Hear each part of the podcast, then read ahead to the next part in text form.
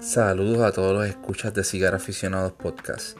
Estamos súper agradecidos por el apoyo que nos han dado a Cigar Aficionados Podcast, a Congadad, a Cigarican en este poco tiempo. Hoy les tenemos un episodio súper especial que vamos a estar hablando de la marca y familia Arturo Fuente y el cigarro más buscado y más reconocido en el mundo, el Opus X. Una de las cosas que queremos dejarles saber es que tenemos un auspiciador este auspiciador se llama Hume Smart, así que todas las necesidades de humidificación, de storage y almacenamiento de tus cigarros, nosotros te recomendamos Hume Smart. Puedes conseguirlo a través de humesmart.com o puedes ir a Amazon y pedir tu paquete de Hume Smart. Si no sabes dónde conseguirlo, envíanos un mensaje y nosotros te damos el contacto directo. Quiero darle las gracias a personas como eh, Willy Cigars, quiero darle las gracias a personas como Jambo Cigars, quiero darle las gracias al Chapo, a la Bruja, quiero darle las gracias a Monte de León Cigars con sus cigarros El Cuatrista y la Dama, quiero darle las gracias a Debonair Cigars por enviarnos todo ese contenido este, de cigarros de verdad que nos pusieron a gozar. Y también a India Motorcycle Cigars por darnos esos paquetes de puro cariño y de una hoja fantástica. Así que gracias a todas esas personas que han estado en los lives con nosotros. Le queremos dar las gracias al Club del Turro queremos darle las gracias a Greco de Puerto Rico Cigar Enthusiast queremos darle las gracias a todas las personas tú que cada día eh, apoya nuestro contenido. Gracias a Pay, gracias al monstruo, gracias a todos ustedes que saben quiénes son, que siempre están ahí conectándose con nosotros. Así que, sin más preámbulo, los dejo con este próximo y fantástico episodio de Opus X. Hasta la próxima.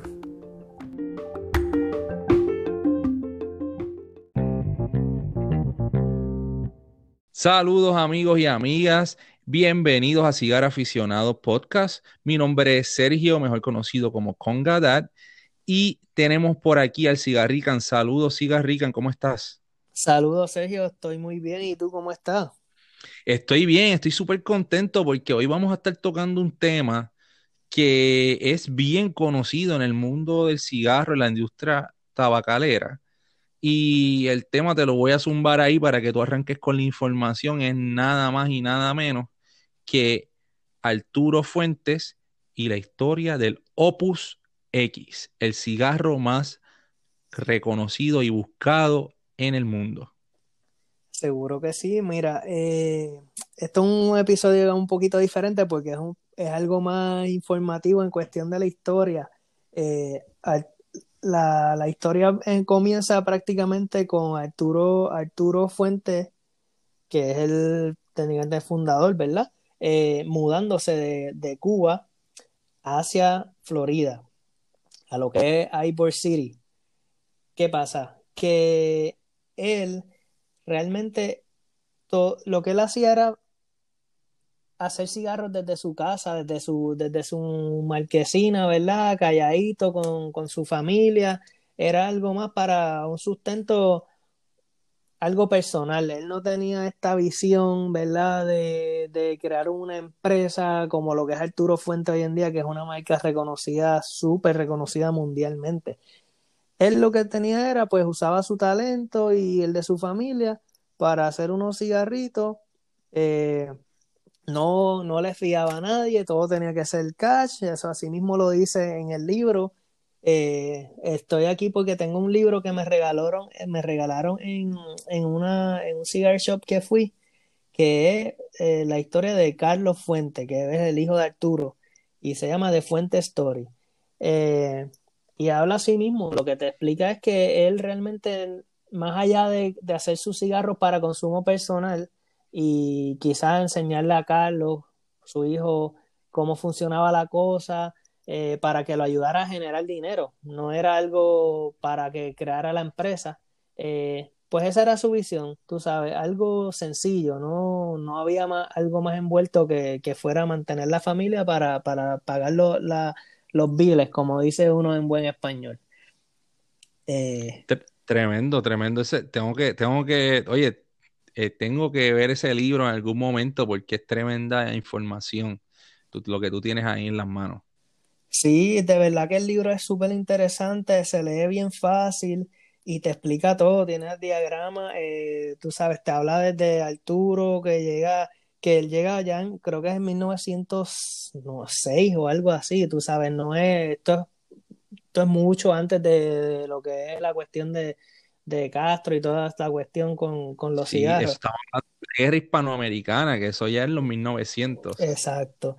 Él, tú sabes, él llega y simplemente pues comienza a echar su familia para adelante eh, y de ahí pues surgen los cigarros, luego entonces Carlos se interesa un poco en el mundo de, de ¿verdad? De, lo que es eh, quizás llevar esta empresa a, a otro nivel y es algo interesante porque, por ejemplo, el padre, o sea, Arturo Fuentes, él siempre decía, pues mira, el heredero de esta compañía pues tiene que ser mi hijo mayor, pero su hijo mayor ya tenía otro, como decir, otra carrera, ya estaba generando dinero de otra forma. Y él, el hijo mismo le dice, mira, yo creo que quien debe tomar el mando aquí es Carlos Fuentes. Que sabrá Dios si la historia fuera diferente, si el hijo mayor hubiera tomado el mando, quizás no tuviese las mismas ganas porque no tenía ese llamado. Este, claro. Así que eso fue bien, me pareció bien interesante. Y otra cosa es que la mentalidad de verdad del padre y, de, y del hijo, en cuestión de Arturo versus Carlos eh, Senior, eh, es algo como que eh, Arturo era bien, tú sabes, tenía miedo a hacer ciertas cosas, no era tan arriesgado como Carlos. Carlos tenía una visión de que, mira, que había que expandir este negocio, ir a ir, llevarlo a todas las partes del mundo. Y este, y bueno, y eso fue lo que hizo, precisamente. O sea, llegó un punto que ellos, ellos tenían la, la fábrica, o, o decir, su, su empresa era en la casa. Pero creció tanto y tanto que eventualmente Carlos compró, como decir, un warehouse y entonces el warehouse abajo era la, fábrica de, tabaco y arriba era la casa de Arturo. Y ahí él tenía, y era bien curioso y gracioso leer porque te sentías que era como una familia puertorriqueña porque decía que, que Arturo tenía sus gallos, sus gallinas por toda la, tú sabes, por toda la, por el warehouse, o sea, era algo como bien, bien boricua también, pero obviamente de influencia cubana que no se parece. Este... Oye, y Bobby, una de las cosas que vi en la historia, ¿verdad? Que estamos hablando de historia, esto es un episodio de historia, este, que hay que tocarla. En, la, industria del cigarro, de la industria tabacalera, esto es una historia que siempre se tiene que contar porque es la historia de la familia que más eh, éxito ha tenido. Este, y dice aquí eh, el que los tiempos de antes, ¿verdad? Este, esto es un quote de, de Carlitos dice que en los tiempos de antes todo el mundo era bien leal a la marca. La gente compraba la marca de, cigarro que le gustaba. Punto. No, no era como ahora que todo el mundo prueba diferentes cigarros. Entonces, cuando vino el embargo de Estados Unidos a Cuba en 1962, eso puso a todo el mundo en el mismo nivel del juego ya que todas estas este, hojas que ellos traían para hacer sus cigarros las traían directamente de Cuba a Florida. Entonces puso a todo el mundo como que al mismo nivel y empezar desde cero. Y ahí empezaron a buscar diferentes hojas, diferentes mezclas. Dice aquí que en 1979, 80, eh, eh, bueno, en el 1970, él, Arturo Fuentes movieron tratando de, complacer con el sabor habano, que era lo que se fabricaba al principio, movieron la fábrica a Puerto Rico y a México. Pero no hubo como que esta calidad que ellos estaban buscando. Este, luego movieron la fábrica a Estelí, Nicaragua, porque ahí hubo un, un, boom, ¿verdad? De la industria del cigarro, del tabaco, y ahora vemos que la mayoría de lo que sale es Nicaragua, República Dominicana. Así que no fue hasta 1980 que él decidió mover la fábrica a República Dominicana. Y, dice aquí que una de las cosas que él hizo fue que todas las ganancias las invirtió en, plantar tabaco. que es algo, ¿verdad? Como que un poco drástico para el negocio, tú decir, bueno, todo lo que me muevo a otro país por tercera vez y todo lo que tengo aquí lo voy a sembrar. Eso, eso, eso es, bueno, es que es un visionario, mira, el, el, por lo que pude leer aquí, decía que Carlito, de alguna manera, le informaron de que iba a haber un embargo. Digo, quizás en ese momento era algo como decirle un secreto a voces, ¿verdad?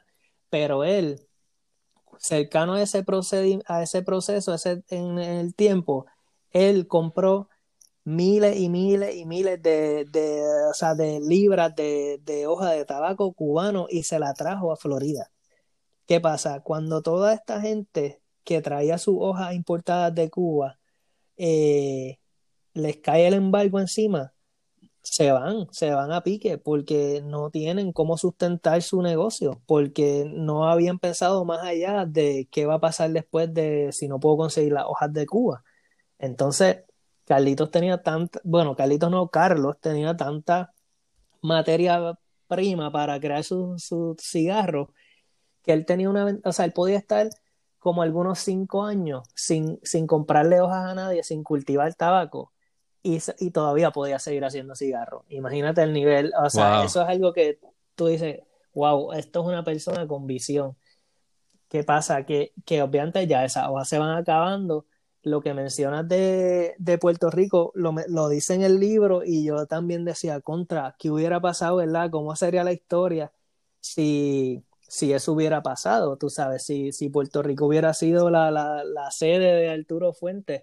Eh, y otra cosa que menciona es la parte de Nicaragua, que realmente la inestabilidad política, digamos, fue lo que causó que él tuviera que salir huyendo y no, y no regresar más a Nicaragua. Ellos, ellos realmente habían empezado a, producir su, tabaco allá, pero problemas de, ¿verdad? de inestabilidad política eh, y causaron que, que, se tuviera que ir literalmente corriendo. O sea, de, explica en el libro cómo él tuvo que ah, pasarla bien mal porque él estaba en Nicaragua durante, parece como una revuelta o algo, y, y entonces, pues, él estaba allí y tuvo que ir al aeropuerto, rogarle que lo dejaran irse, obviamente no estaba saliendo ningún avión y de ahí, eh, eh, así mismo lo dice que tuvo que sobornar gente, mira, dame, te pago lo que tú quieras, pero por favor sácame de aquí. Y de ahí nos regresó hasta que comienza otra vez la historia en República Dominicana. Oye, y entonces en República Dominicana, que la información que tenemos es que cuando llega a República Dominicana, este, él quería, una de las cosas que él quería era buscar un terreno donde se pudiera dar unas condiciones únicas. Este, y dice aquí que eh, con, la ayuda del señor Ángel Oliva Senior, que es el fundador de Oliva Tobacco, ¿verdad? Muy reconocido en la República Dominicana, eh, él le enseñó un terreno cerca de Santiago, ¿verdad? En la en República Dominicana. Y ahí ese terreno fue lo que ahora se conoce como Chateau de la Fuente, que es la cuna de estos grandes, grandes, grandes cigarros que son súper reconocidos. Voy, cuéntanos un poquito más. Mira, tú sabes que eso, eso me, llamó la atención de, la de Oliva, porque ellos mencionan que, que la familia Oliva no les, o sea, digamos, le, es como si le ceden el terreno y, le, y ellos le quieren comprarle la, la finca, ¿verdad? Pero él le dice, yo no te puedo vender esto hasta que yo me asegure de que lo que está produciendo a ti te gusta. O sea, imagínate, así es el compromiso de, estas personas con sus productos y sus hojas, que él le dice, yo no te puedo dar esta finca ni vendértela hasta que tú sepas que está produciendo el, el nivel de calidad que tú quieres. Y ahí entonces, pues se realiza la, la transacción como tal. Wow, qué increíble. Mira, yo, yo sé que este, dice que al principio la primera variedad de tabaco cubano fue piloto cubano, este, y que creció súper bien, pero no creció suficientemente bien para ser este wrapper, ¿verdad? Este, así que este, las hojas eh, de esa primera siembra fueron bien elásticas, ya tenía un componente de lo que él estaba buscando, pero no completamente, ¿verdad? La, la consistencia.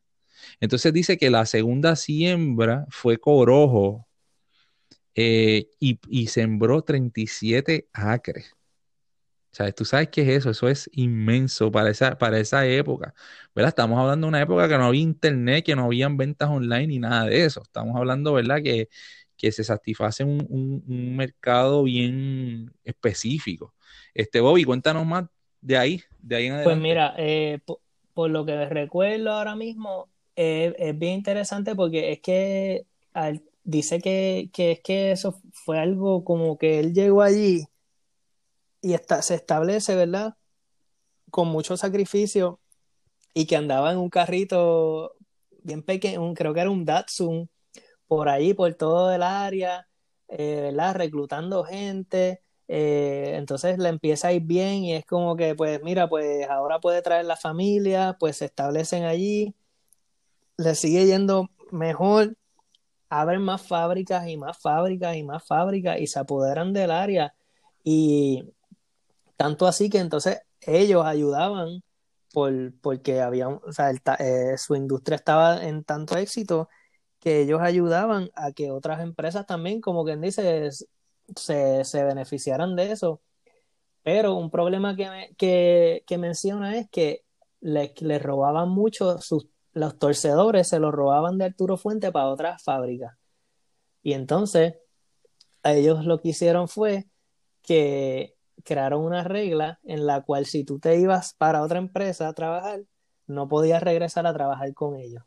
Y ahí e, eso fue como que dice, mira, esto cambió el juego porque ahora si tú te vas de aquí, no puedes regresar y como obviamente muchas fábricas quizás se daban se lanzaban así a ver si, si tenían éxito, pero pues quizás no tenían, tú sabes, el éxito que ellos esperaban. Entonces la fábrica quebraba y entonces esta persona se quedaba sin trabajo, quería volver al Arturo Fuente, pero no podía porque ya, ya se los había, digamos, había traicionado la lealtad hacia, su, hacia la compañía. Qué interesante. Tú sabes que, que este, ya entrando a, a, lo que le da paso al, al gran eh, Opus X, que primero se llamó Proyecto X, este, fue que el tabaco cuando se plantó, cuando se sembró, este, se, empezó a, a, utilizar una malla, ¿verdad? Bajo la sombra, una malla donde filtraba los rayos del sol, como, se, como hacía en en Cuba, como se hacía en Cuba. O sea, él tomó el mismo método, diferente terreno, diferente país, pero la misma estrategia.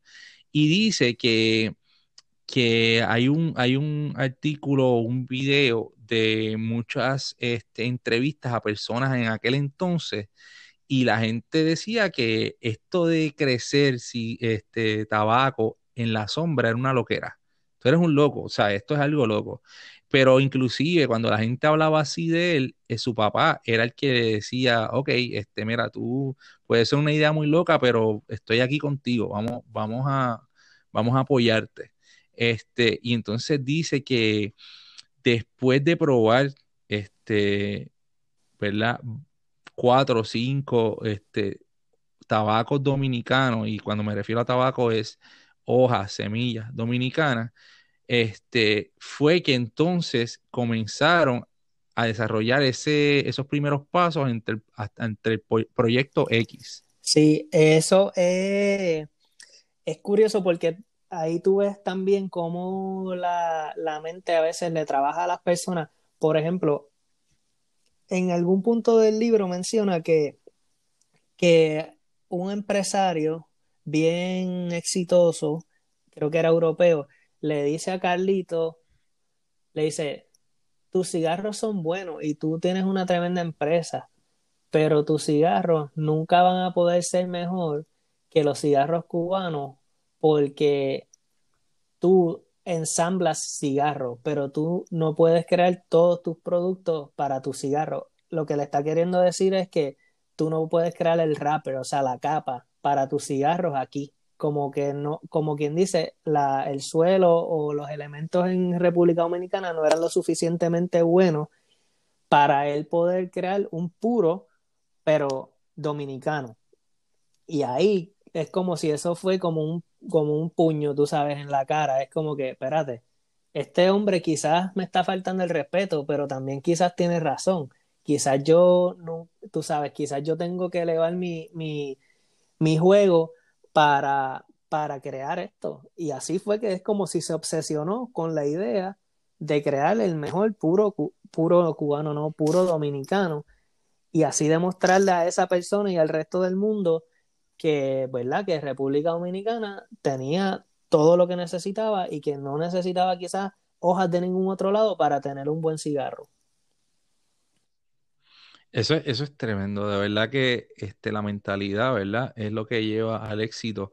Mira, dice aquí este, que, que luego de que este proyecto X este, fuera como que el principio de lo que luego se llamaría eh, el Opus X, este, el, de la manera en que él llegó a este nombre fue que él le puso Proyecto X, ¿verdad? De, de, Planeta 9, que era un, era un, básicamente una película. Entonces dice lo que él podía buscar un, un, nombre real. Este, y entonces un día estaba buscando en el diccionario este, la palabra opulent, opulento, ¿verdad? Para utilizarlo para ese cigarro. Y al lado de la palabra opulento, abajo, decía opus. Y él estuvo con, este, gracioso de que Opus y Opus X sonaría como que Opus Sex, como que Opus Sex. Y, y, a quién no le gusta esa palabra. O sea, esa es la palabra que más vende. Tremendamente de negociante. Eso para mí es como que, ajá, no solamente en el campo, sino que buscando el nombre. Para mí ese nombre es un, un nombre bien misterioso, ¿verdad? Además de la connotación que, que se le puede dar pero es un nombre bien misterioso. ¿Cuál es este misterio? Como que Opus Exacto. X. Ajá.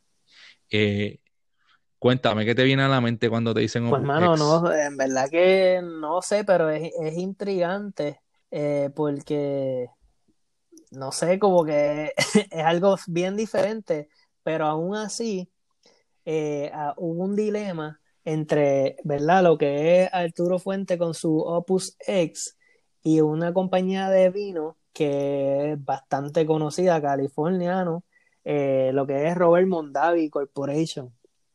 Esto, eh, esto también se menciona en el libro un, poco más en detalle. Voy a tratar de hacerlo lo más corto posible, pero es como que Robert Mondavi y, eh, y, otra, y otra compañía que es, bueno, otra persona que es Baron Philippe de Rothschild, francés, ellos querían tirar como un cigarro que era llamado Opus One.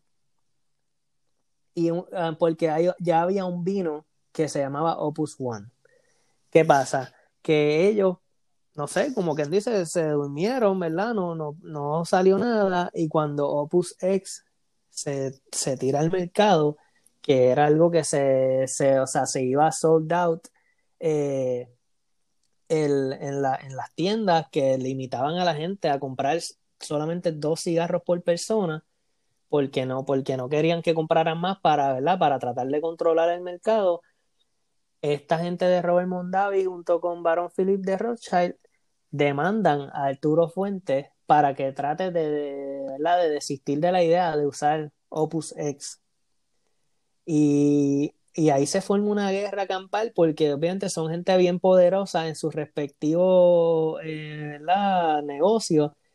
Y Arturo, Arturo Fuentes, o sea, la empresa, Carlitos y Carlos Senior, dijeron que ellos no se iban a rendir, que ellos no iban a dar su brazo a torcer y que costara lo que costara, ellos iban a seguir utilizando el nombre Opus X y de hecho lo, lo lograron. O sea, en el 1998 en, la corte en Tampa, tú sabes, ganaron la demanda y se quedaron con su nombre. O sea, que, que no solo son visionarios, ¿verdad? Son personas que se aferran a lo suyo y no lo sueltan porque pues, es su proyecto, punto. Es, la unión de dos mentes bien, bien increíbles. Tremendo, yo creo que verdad es una historia de perseverancia. Mira, para, para terminar la historia, hay que rápido contar cómo hacen estos cigarros este, el Opus X, una de las cosas que pasa con los torcedores de Opus X es que ellos, eh, ellos eh, emplean a personas que nunca hayan trabajado en ninguna otra fábrica, que no tengan ninguna experiencia y lo entrenan. Y dice que así es que eh, ellos han desarrollado su método de entrenamiento para los cigarros y así no tienen, eh, como se dice en la calle, malas mañas o manías o, otras maneras de, hacer el, producto que no sea la exclusiva de esos cigarros Opus X. Así que mira que exclusivos que tienen sus propios torcedores. Y no solo esto, si tú eres torcedor de Opus X, tú solamente vas a hacer un tamaño, un modelo, ¿verdad? Si tú vas a torcer y, tú, y el tuyo es Salomón, tú vas a estar torciendo Salomón por el resto de tu vida. O sea, imagínate qué bueno te conviertes que solamente vas a estar torciendo un, una vitola. Eso es increíble. Este, cada uno produce de 100 a 150 al día. Este, ellos los guardan en, en, gabinetes cerrados y, este, eh, y, lo, y los añejan. Este, mi experiencia con el Opus, yo he probado dos Opus, eh, tengo otros, tengo tres, pero eh, compré tres, pero he probado dos solamente. Este, hace un año probé un Opus 2018, eh, Opus X 2018, una experiencia, ¿cómo te puedo contar? Este, una experiencia es como el misterio, es el misterio de, de, es como cuando entras a una casa embrujada o algún lugar misterioso, ¿qué es lo que hay? Como que, ajá, estás entrando en lo desconocido, porque tienes tanto, tanto información, tanto opinión, tantos mitos. Este, me disfruté mi primer Opus X. Este, luego, eh, eh, año, en el año nuevo, este año, el 1 de enero del 2020, yo este, decidí que iba a invertir en unos cigarros y me compré el famoso Arturo Fuente Fuente Opus X 20 aniversario. O sea, este es, este, este, este año que pasó, este cigarro era el cigarro, el, el top, porque estaban celebrando el 20 aniversario, imagínate, de, de, Opus. Así que llegué a conseguirlo, se me hizo bien difícil, la búsqueda fue de varios meses y tuve que pagar el precio, Bobby, no te, no te creas, tuve que pagar mi precio, pero lo compré, un puro dominicano, la versión, una, belleza este, de puro, este, unos sabores exquisitos, eh,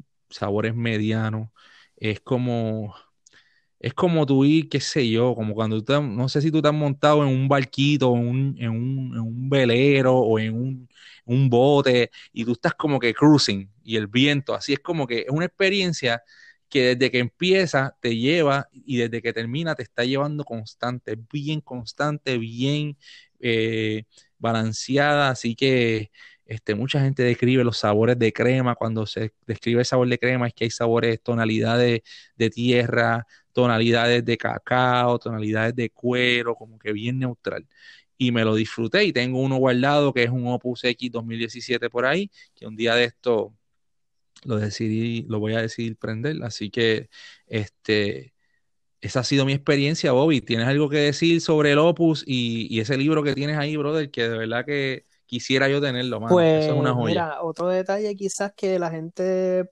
le, le, puede gustar es que ellos, esas hojas que, ¿verdad? que se utilizan para el Opus X, solamente se utilizan en cigarros de Arturo Fuente, de, o sea, de él y, su, y sus variantes, ¿verdad? Que es Ashton y Diamond Crown. Eh, más ninguna otra compañía, ellos no le venden su hoja o su wrapper a ninguna otra empresa porque ellos son bien celosos con que vengan a decir, mira, nosotros usamos los wrappers de Opus X, tú sabes. eso es bien, lo protege mucho y ellos también lo que hacen es que cuando tienen sus, las anillas de, la, de sus cigarros, las tienen bajo estricta vigilancia porque muchas personas tratan de, de falsificar sus, cigarros para tratar de venderlos por ahí en la calle y lo que sea, y utilizan bandas falsas, o sea, utilizan bandas falsas o a veces hasta se las roban, mira, dice que a veces hasta se las roban de, de los de los cigar lounges, o sea que, que ellos vienen y, rompen las bandas para que nadie más pueda utilizarlas, o sea, así de, así de, así de celosos son.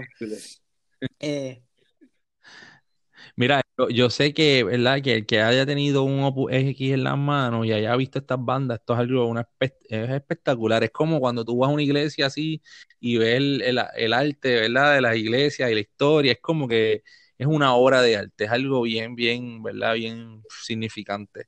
Este, eh, los escucha, la comunidad que nos está, que está aquí con nosotros, ¿qué te recomiendo? Mira, si tú vas a celebrar una ocasión súper especial, algo súper especial de estas cosas que pasan una vez en la vida, date el gusto de tener un Opus X. Si tú vas a ser padre, si te vas a casar, si te vas a divorciar, si compraste tu casa, todo este tipo de cosas que se dan una vez en la vida, este, si te vas a coger las vacaciones de tus sueños, todo este tipo de cosas que tú puedes pensar que dices contra mano, esto es algo que yo voy a hacer una vez en la vida.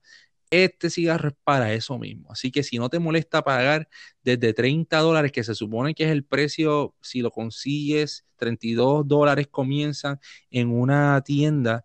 Este, si lo consigues, porque este cigarro se distribuye dos veces al año nada más, este, pues puedes pagar el 32, pero si lo estás comprando por un second o third party, ya se sube, se duplica el valor, 60 eh, dólares hacia arriba.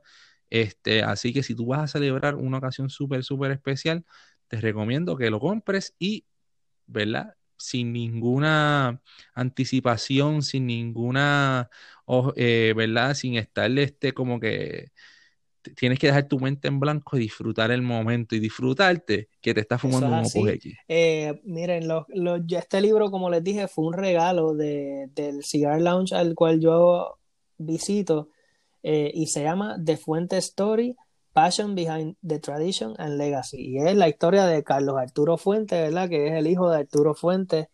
Y ya, ya no está eh, aquí, ahora es Carlitos quien, quien maneja la, la compañía pero es excelente y pues a los que les gusta la historia se los recomiendo totalmente. Eh, yo tuve la oportunidad de fumarme un Opus X Quizás no fue bajo las mejores condiciones y me arrepiento de haberlo hecho así porque no pude apreciarlo. Así que en algún otro momento voy a comprar uno, dos, tres o lo que sea y tenerlos ahí, guardarlos y, disfrutarlos como, como se debe, porque definitivamente que es un cigarro, como tú dices, para una ocasión especial y que, y que no se debe hacer así, ¿verdad? Como que, digo, eso son, es más la opinión, ¿verdad? Pero pero definitivamente que se debe utilizar para una ocasión especial. Queremos decirle a la esposa de Bobby que escucha estos podcasts que cuando cumplan los 10 años de casado, este, puede ser que el Opus X, como tiene la X del 10 también, sería un tremendo regalo para Bobby junto con ese lighter que ya se le prometió. Así que este, asegúrate que esta parte del podcast eh, lo escuche tu esposa y eso, eso sería algo tremendo. Así que nosotros, mira, en Cigar Aficionados Podcast, nosotros tenemos each other's back, nosotros nos cuidamos uno a los otros. Saludos al Peggy que está cumpliendo nueve años de casado. Este, y oye, Bobby, yo quiero hacer un pareo para este, para este episodio porque me inspiré, estoy inspirado Estoy súper pompeado con el podcast. Este, una de las cosas que me pompea es traerles a ustedes este pareo. Y, y, mano, este, me fui caribeño, me fui una ruta del Caribe, este, para empezar la música. Oye, escúchate este título de este CD. Orgánico, y, medicinal. Me gusta. Eso es tremendo. Así me siento yo cuando me fumo un buen cigarro y me doy un buen palo de ron, orgánico y medicinal. Este, esto, este CD es una producción súper especial, son hechos por mis amigos, el gran Totin Agosto Arará y la Liga Rumbera de Puerto Rico. Este CD tiene una historia detrás de él. Ellos grabaron este CD en Miami, en el estudio donde Michael Jackson grabó uno de los CDs eh, más, más este, populares de él. Y ellos se grabó de manera análoga, eso que era con cinta como en los tiempos de antes. Y resulta ser que cuando ellos compran la cinta que van a utilizar y llegan, pasó algo con la máquina que no se pudo utilizar esa cinta. Y como ya habían viajado desde Puerto Rico, todos los muchachos, ¿verdad? Estamos hablando de una superproducción. Este, ellos, y, echan, el eh, echan el patio, los productores los conozco y son tremendos amigos míos, músicos del patio, que decidieron invertir y hacer una buena producción. Este, cuando ellos dicen, bueno, ¿qué vamos a hacer? Estamos aquí, compramos tickets de avión, tú sabes, estamos listos para grabar. Nada más y nada menos que la otra cinta que había era una cinta que se utilizó para grabar ese CD de Michael Jackson. Así que el estudio tuvo que proveer una, ¿verdad? Como que pues fue, no fue culpa de ellos, fue culpa del estudio y tuvieron que proveer una solución y fue sacar una cinta que estaba literalmente como que en un case, esto es memorabilia y utilizaron esa cinta para grabar este CD. Así que un, un esto, esto está exquisito, mano, para los sentidos, este, estas composiciones súper buenas. Así que eso yo lo paré con un ron Barceló Imperial, que, mano, buscando este, información de este ron, me di cuenta que ya yo sabía que había algo raro.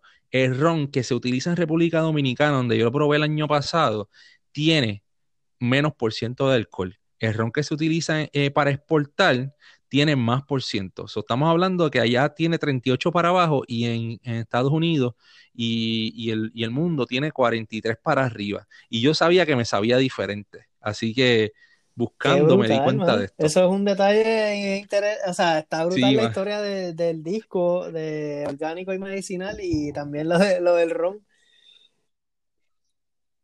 La de ron, yo decía, contra, yo, yo sé lo que yo estoy probando, esto me sabe diferente. Y mira, di con la historia, esto es algo que ellos hacen, una práctica.